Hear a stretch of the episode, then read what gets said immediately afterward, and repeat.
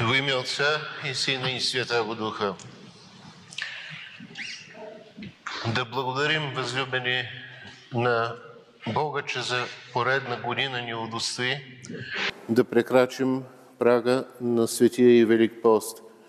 Време, в което сме призвани да проясним християнското си съзнание, да го задълбочим, да усетим по-плътно пулса на духовния живот, на църковния живот, на този живот, към който Христос Бог ни призовава и от който, уви, ние често се отдалечаваме, ако изобщо сме успели да се приближим към Него по същество, с дух и с истина.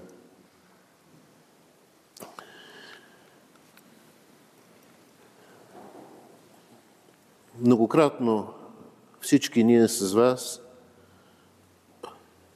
сме искали в един или друг случай прошка и сме давали прошка. И ето сега ще изпълним чина на прощението. Но нека да не го изпълним само като а, обряд. Нека мисълта за прошката, съзнанието ни за потребността от прошка, готовността ни да дадем прошка, да се задълбочат, за да стигнем до усета, че потребността от прошка и готовността да дадем прошка би следвало да бъде наше състояние. Не еднократен или многократен акт, а състояние на ума и на сърцето.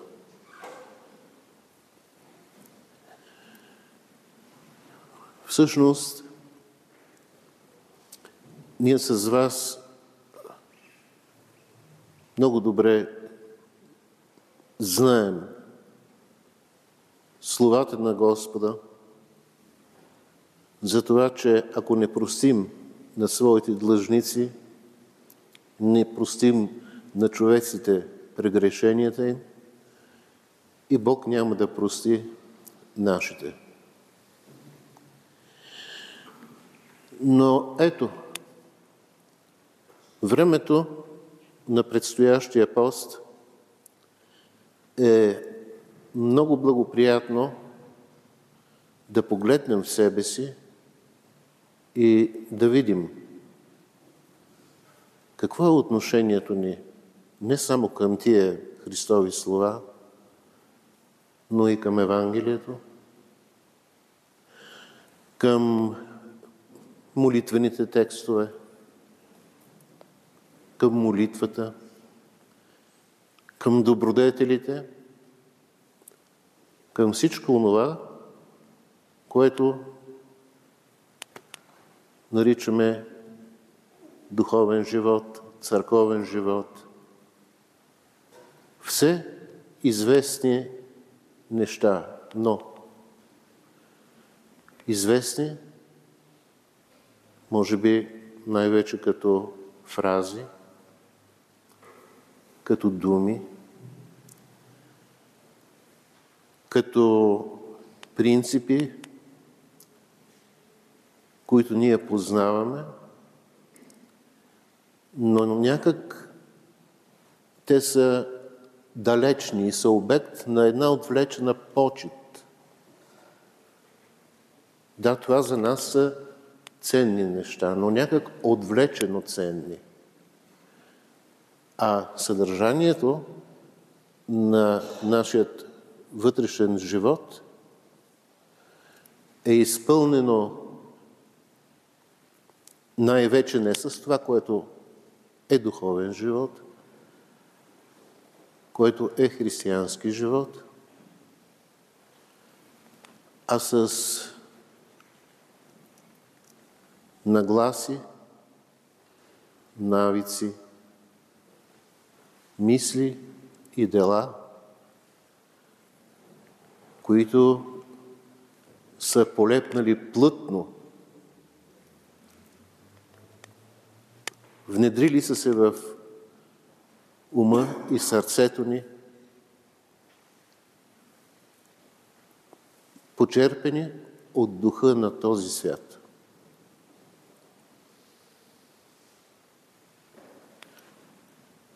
Един обикновен пример. Да решим, всеки един от нас може да си припомни поне няколко изречения от свещеното писание. Но в каква степен това, което той си припомни, е достояние на сърцето му? В каква степен то обославя живота му като цяло, и вътрешния, и външния? От друга страна, колко много неща в този свят са навлезли в сърцето ни, ние сме се прилепили, пристрастили сме се към тях и смятаме това за нещо обичайно. Да, ние може би му слагаме знак минус, когато говорим или когато съвестта ни заговори по-точно, но въпреки всичко, това, което сме попили от този свят, в много по-голяма степен е проникнало в нас, отколкото животворните истини на Словото Божие. Някак нямаме усърдие да ги влагаме в сърцето си. Бил съм в, на богослужение в храма. Чул съм евангелското четиво, помолил съм се, излизам от храма, прибирам се вкъщи, включвам телевизионния приемник. И цялото мое същество се изпълва с това, което аз съм привикнал, с което аз съм привикнал и което аз пристрастено търся. Информация за едно и друго. Новини. Каквото щете. И аз потъвам във всичко това. И следите, доколкото те са останали в душата ми, следите от моето пребиваване в храма, от усърдието ми да се помоля, от това, което съм чул, толкова лесно се заличават.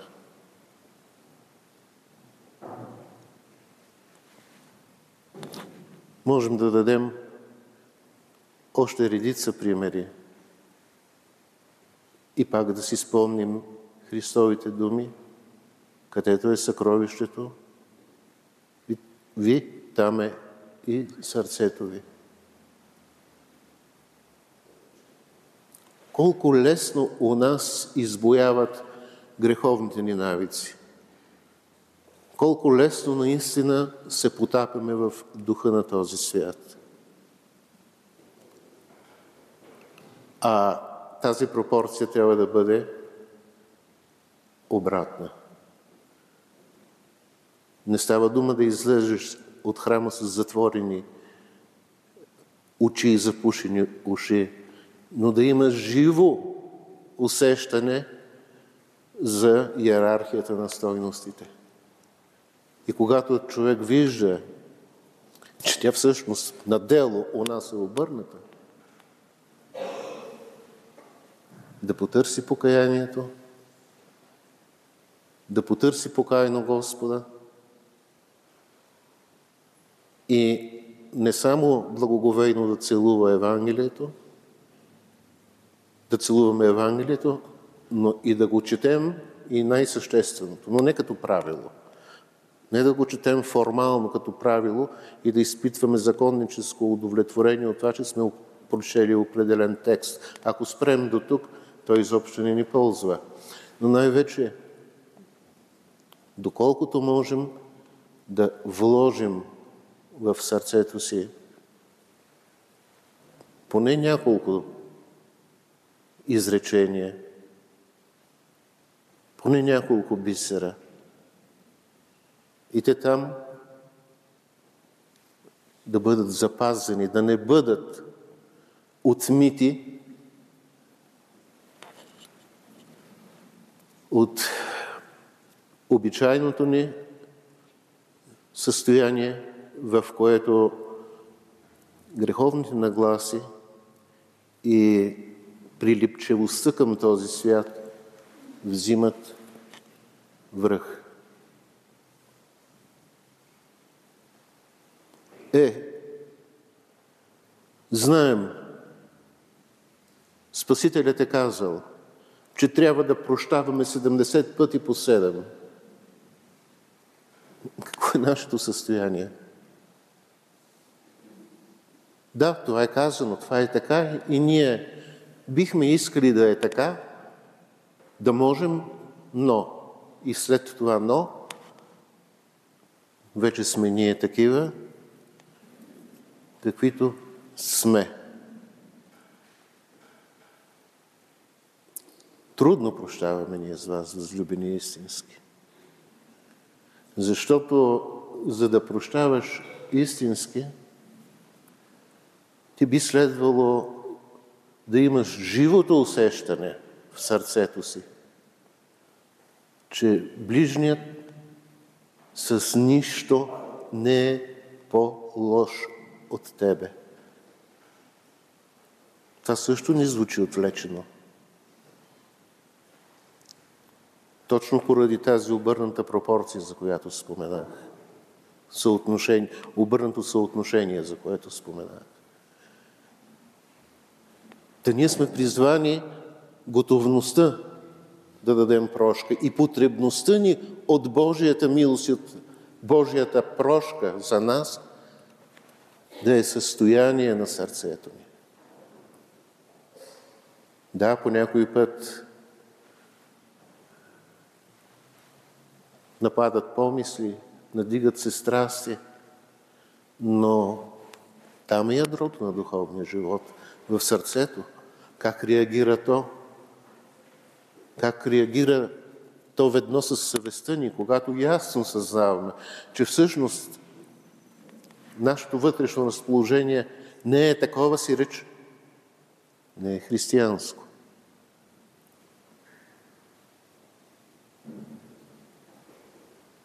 Ние даваме прошка, искаме прошка и след кратко време ние сме готови да започнем да стрелкаме ближния с осъдителни помисли или осъдителни думи, защото, защото и тук също следва многоточие.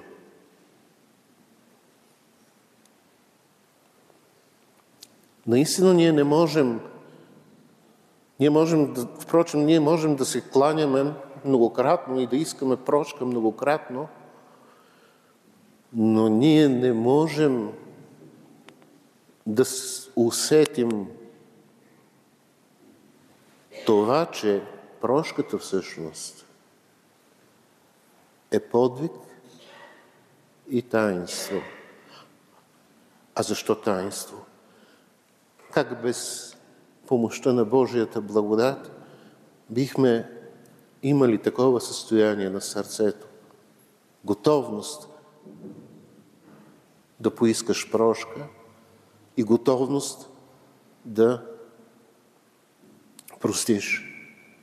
Това състояние предполага и друго състояние борба срещу всеки позив, неприемане на всеки позив за осъждане на ближния. Докато осъждането е за нас е част от начина по който възприемаме ближния, защото вие, ние даже не съзнаваме до каква степен гледаме на него от горе надолу. Ако не бихме гледали към него така, никога не бихме се присмели на а, негова немощ или а, дори проява на страст. Не бихме го осъдили. Не бихме изпитали към него неприязан. Да, би ни станало болно. Би ни заболяло. Може да ни заболи и нашето себелюбие, но затова бихме се покаяли. А да ни заболи за това, че ближният проявява, върши нещо греховно, е, говори или действа под порива на греховните страсти, това би следвало Нормално е за християнина да изпита съчувствие, състрадание, така както е естествено да изпитаме състрадание към един човек, който е страда от тежка физическа болест и има недък. Виждаме го. Нормално е това да е първото чувство. Е да бъдем честни, така ли е с нас? А в момента говоря за осъждане в мислите. А колко често ние прекарваме, да не кажа и часове в удумване и осъждане.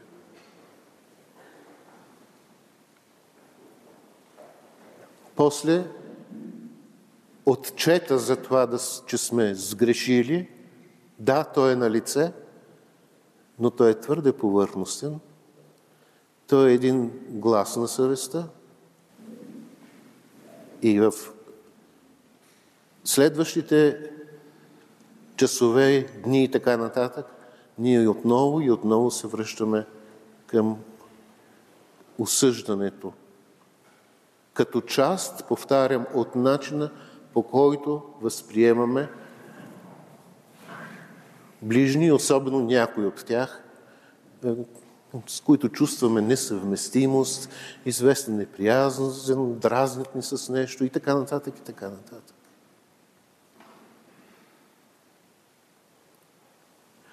И е, ето в този ред на мисли да си припомним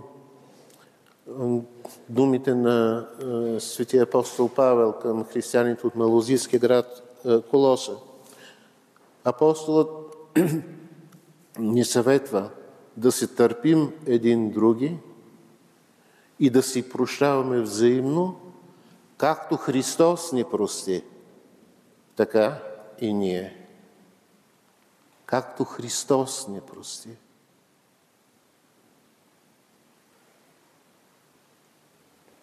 Отново, жив ли е усета у нас за това, което Спасителят е извършил, за милостта, която излива над нас, за насъщната ни потребност от тази милост всеки миг от живота ни.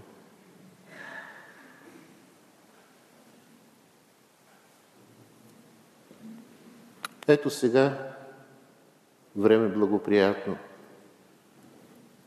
време благословенно, време на Великия пост. Нека дойдем в себе си.